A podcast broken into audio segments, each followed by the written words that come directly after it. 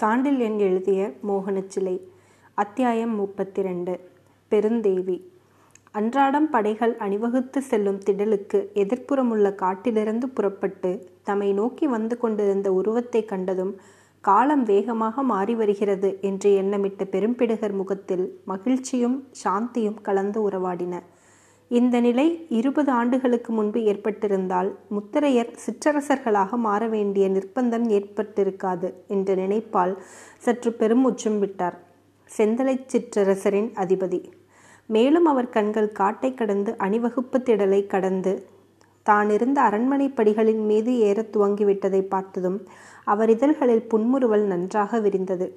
பெருந்தேவி வா என்று சற்று இறைந்து அவர் அழைத்ததும் அழைத்த பின்பு சிரித்ததும் அந்த பெண்ணுக்கு வியப்பை தரவே பணிப்பெண் எப்பொழுது பெருந்தேவியானாள்? என்று வினவினாள் அவள். பெரும்பிடுகர் தமது ராட்சச கண்களை எதிரே கீழ்ப்படியில் நின்ற பணிப்பெண்ணின் மீது ஓட்டினார் இரண்டே வினாடிகள். அதற்கு பிறகு கேட்டார் உன் பெயர் என்ன? என்று. தேவி என்ற பணிப்பெண் இத்தனை நாள் அந்த பெயரை சொல்லியே அழைத்ததில்லையே. பெண்ணே என்றுதானே அழைப்பீர்கள்? இப்பொழுது பெயர் திடீரென்று உங்கள் நினைப்புக்கு வந்துவிட்டது. அதற்கு முன்பாக ஒரு ஓட்டும் போடு ஒட்டும் போடுகிறீர்கள் என்று சொன்னாள். அவள் பேச்சுக்கு பதிலேதும் கூறா விரும்பாத பெரும்பிடுகர் இப்படி உட்கார் என்று தமது பக்கத்தில் இடத்தை காட்டினார். தான் உட்கார வேண்டிய இடம் அதுவல்ல என்று கூறிய பணிப்பெண் அவர் உட்கார்ந்திருந்த படிகளுக்கு கீழ்ப்படியில் அவர் பாதத்துக்கருகில் உட்கார்ந்து கொண்டாள். அப்படி உட்கார்ந்திருந்த அவள் தலையை மிகுந்த அன்புடன் தடவி கொடுத்த பெரும்பிடுகர் பெருந்தேவி என்று ஏதோ சொல்லத் துவங்கியதும் அவரை குறுக்கே மறித்த பணிப்பெண் நான் பெருந்தேவி அல்ல வெறும் தேவி என்று சற்று கோபத்தை காட்டினாள். வெறும் தேவிதானா? பெரும்பிடுகர் கேள்வியில் விஷமம் இருந்தது. ஆம் பணிப்பெண்ணின் குரலில் கண்டிப்பு இருந்தது. அப்படியானால் வெள்ளம் போட்ட தேவியல்ல என்று பெரும்பிடுகர் பெரிதாக நகைத்தார். பணிப்பெண்ணின் முகம் சிவந்தது. தமது மனைவி காலமான பிறகு எந்தவித உற்சாகத்தையும் காட்டாத பெரும்பிடுகர் அன்றைக்கு வேடிக்கையாகவும் உற்சாகமாகவும் பேச முற்பட்டதை கண்டதும் பணிப்பெண் வியப்புக்கும் வெட்கத்திற்கும் உள்ளானாள். வெள்ளம் போட்ட தேவியா அப்படியானால் நான் இனிக்கின்றேனா உங்களுக்கு? என்று கேட்டால் குனிந்த தலையுடன். எனக்கும் என்றும் இனித்தாய். அது பெண் தகப்பனுக்கு இனிக்கும் இனிப்பு. அதில் என்ன சுகம் இருக்கிறது? இன்று இன்னொருவனுக்கும் இனித்திருக்கிறாயே அதில்தான் விஷயம் இருக்கிறது என்றார் பெரும்பிடுகர். யாருக்கு? என்ற பணிப்பெண் வினவினால் சீற்றத்துடன். ஆதித்தனுக்கு இதை சொல்லி பெரும்பிடுகர் இடி என நகைத்தார். அதுவரை ஏதோ பேசிக்கொண்டு போன பணிப்பெண்ணின் முகம் குங்கும சிவப்பாக சிவந்தது. என்ன உளறுகிறீர்கள் என்று கேட்டால் அவள் தலை குனிந்த நிலையில். நான் உளரும் வழக்கம் கிடையாது என்றார் பெரும்பிடுகர். வேறு யார்? நானா? இல்லை ஆதித்தன்.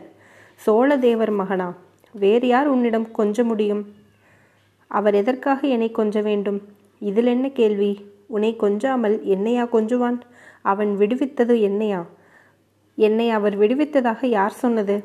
யார் சொல்ல வேண்டும்? அவனிடமிருந்து நீ திரும்பிய திரும்பியதிலிருந்தே தெரியவில்லையா? இதற்கு பதிலேதும் சொல்லவில்லை பணிப்பெண். முத்தரைய பூபதியே கேட்டார். ஆதித்தன் உன்னை தன்னுடன் வரும்படி அழைத்திருப்பானே என்று. ஆம் அழைத்தார் என்றாள் பணிப்பெண். கீழ்ப்படிகளில் கண்களை ஓடவிட்டு. மனம் புரிவதாகவும் சொல்லியிருப்பான் என்றார் பெரும்பிடுகர். பதிலேதும் சொல்லவில்லை. பணிப்பெண் நடந்ததையெல்லாம் நேரில் பார்த்தது போல் பெரும்பிடுகர் கூறியதை நினைத்து பார்த்ததால் வியப்பின் உச்சக்கட்டத்தை எய்தினாள் அவள். சோதிடம் உங்களுக்கு கைவந்த கலை என்பது தெரிகிறது என்று முணுமுணுத்தாள் அவள். சோதிடமல்ல மனோ தத்துவம் என்று திருத்தி சொன்னார் பெரும்பிடுகர். உண்மையில் மனோ தத்துவத்தை பெரும்பிடுகர் நன்றாக அறிந்திருந்தார் என்று உள்ளூர எண்ணினாள் பணிப்பெண் தேவி.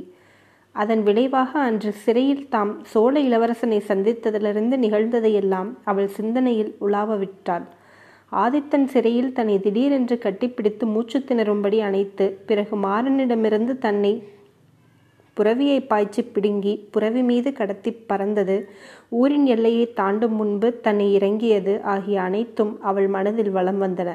இறங்கியதும் அவர் எத்தனை பரிவு காட்டினார்? மாறனிடமிருந்து பலவந்தமாக தூக்கிய சமயத்தில் கிழிந்த தன் தனது மேலாடையை எத்தனை நாகரிகமாக சரிப்படுத்தினார்? வேறு யாராயிருந்தாலும் அந்த நிலையை பயன்படுத்தி கொண்டிருப்பார்களே. அப்பா என்ன லாவகமாக தாவணியை இழுத்து போர்த்தினார். கிழிந்த மேலாடை பகுதியை உள்ளுக்குள் நன்றாக திணித்து மறைத்த போது அவர் கை ம் பட்டதே. அது கூட தெரியவில்லை அவருக்கு. பாவம். கள்ளங்கபடமற்றவர் இந்த காலத்தில் இப்படியும் ஒரு மனிதர் உண்டா? அவர் கைப்பட்டது அவருக்கு தெரிந்ததோ இல்லையோ? எனக்குத்தான் பிராணனே போய்விட்ட மாதிரி இருந்தது. அதுதான் போகட்டும். என்னை எதற்காக மறுபடியும் தூக்கி வைத்து நீரை எடுத்து முகத்தை தெளித்தார்? இப்பொழுது எப்படி இருக்கிறது என்று எதற்காக கேட்டார்? என்று நடந்த காட்சிகளை மீண்டும் நினைத்து பார்த்தாள் பணிப்பெண் தேவி. அடுத்து நடந்ததை அணு அணுவாக எண்ணியதால் அவள் வதனத்தில் ஆனந்தம் மிதமின்றி படர்ந்தது. குளக்கரை காட்சிகள் மேலும் தொடர்ந்தன. முகத்தில் நீர் தெளித்த ஆதித்தன் வினவினான். உன் பெருமூச்சு உன் மூச்சு பெருமூச்சாக ஏன் வருகிறது? என்று. அத்துடன் அவள் முந்தானையை எடுத்து முகத்தையும் துடைத்தாள். ஆதித்தன் இருக்கும்போது அச்சப்பட ஏதுமில்லை என்றும் சொன்னான். நேரமாகிறது. வீரர்கள் உங்களை தொடர்வது நிச்சயம் என்றாள் பணிப்பெண். வீரர்களைக் கண்டு அஞ்சவில்லை. உன்னை கண்டுதான் அஞ்சுகிறேன். ஆதித்தன் மெல்ல முறுவல் கொண்டான். என்னை கண்டா? ஆம். ஏன்? அத்தனை பயங்கரமாயிருக்கிறேனா? நான் சம்பந்தப்பட்டவரை அப்படித்தான். இதை கேட்டதும் முகத்தை நிமிர்த்தி பார்த்தாள் அவள். தவறாக நினைக்க வேண்டாம். உன் அழகு பயங்கரமானது. நான் அடியோடு நினையாதது. முத்தரையர் பெண்டுகளுக்கு வீரமுண்டு என்று கேட்டிருக்கிறேன். அப்படியே பார்ப்பவரை விழுங்கிவிடும் பயங்கர அழகு இருக்கும் என்று இன்றுதான் எனக்கு தெரி தெரியாது. இன்று வரை எனக்கு தெரியாது என்று சொன்ன ஆதித்தன் அவளுக்கு முன்பு நீரில் இறங்கி கீழ்ப்படியில் நின்று கொண்டான். ஆதித்தன் கண்கள் அவள் கண்களுடன் கலந்தன. உன் பெயர் என்ன பெண்ணே என்று அவன் உதடுகள் ரகசியமாக கேட்டன. தேவி அவள் இதழ்களில் விரிந்து பெயரை மெதுவாக உச்சரித்தன. தேவி என்ன அழகான பெயர். உன் பிற்கால அந்தஸ்தையும் விளக்குகிறது என்றான் ஆதித்தன். அவள் கருவண்டு விழிகளில் ஆச்சரிய ரேகை படர்ந்தது. பிற்கால அந்தஸ்தா என்று வியப்புடன் அவள் வினவினாள். ஆம் தேவி என்றான் ஆதித்தன். அந்த தேவியை மிக அன்பாக உச்சரித்தான். என்ன அந்தஸ்தோ? ராணியாகும் அந்தஸ்து. யாருக்கு ராணி? எதற்கு என்று கேட்க வேண்டும். எதற்கு என்றா? ஆம். சரி எதற்கு? சோழ நாட்டிற்கு. இதை கேட்டதும் சட்டென்று எழுந்த தேவி குளப்படியின் முனையில் நின்றிருந்ததால் சற்று ஆடி விழப்போனால் உணர்ச்சி மிகுதியாள். கீழ்ப்படியில் நின்ற ஆதித்தன் அவளை தாங்கி பிடித்து கொண்டான்.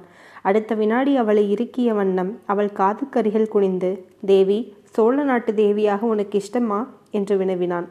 இஷ்டமில்லை என்று அவள் உதடுகள் முணுமுணுத்தன.